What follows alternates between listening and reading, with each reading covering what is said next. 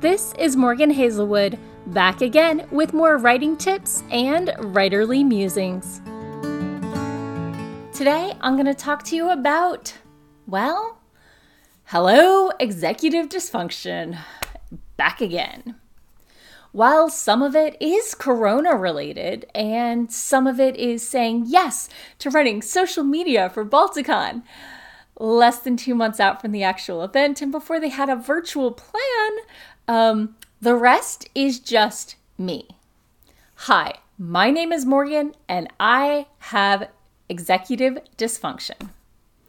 Now, as a kid, it meant I read five books for fun instead of the one book I needed for that book report. It meant I was cramming in some homework during lunch when it was due in less than 20 minutes. it meant waking up in the night in a cold sweat to double check that I'd done my math homework this time because if I didn't turn it in again, the teacher was gonna call my mom. Okay, that only happened once, I promise, if you're watching mom, once. Now, as an adult, I've learned coping mechanisms. I find planning and, well, obsessing over details for big or even life changing events keeps me busy and keeps me from panicking until it's done and there's nothing left to be done.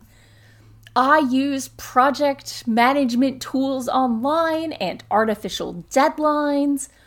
I use my joy, my endorphins um, from the momentum of having not broken a streak to pressure myself into doing stuff. Like when I managed to win NaNoWriMo and my blog and this vlog. And well, you get the point. But right now, I, I'm picking off the low hanging fruit. The tasks I can knock off in an hour or less where I know what I'm doing and I don't need to ask for help. I'm staying up late when I hit the immovable deadline to make sure that I've done enough, if only just. I've been sending out author spotlight interviews when I should be posting them. I've been scheduling tweets two weeks out for that convention instead of chores or things due tomorrow. I've been missing meetings, losing notes, and struggling to focus on the larger tasks. Unless I've been in an active, collaborating, working meeting where I'm interacting, I've just not been able to focus on large tasks. And my day job is suffering too. I'm in the meetings, I'm doing the small, easy to knock out stuff, but I'm letting that fill up my time instead of concentrating on the bigger tasks. I keep reminding myself that if I break the big stuff into smaller projects, they turn into easy stuff, and then I wonder why I was stalling. And we've all been there, or at least most of us have. So keep trying to remind myself of the coping mechanisms. I've talked about them here before, my tips to help. I keep reminding myself of my just five minutes approach, where if I make myself focus for that long, I'll usually keep going until it's done.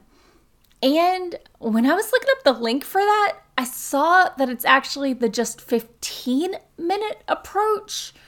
So maybe that's my problem. I've been expecting to hit my groove in under five minutes instead of in 15 minutes. So, note to self try a little longer.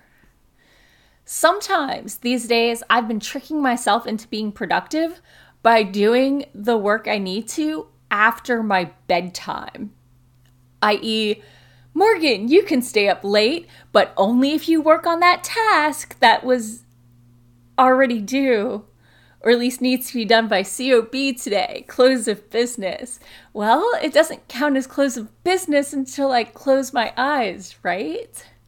Now, I know I'm the only one setting my bedtime, but somehow it works.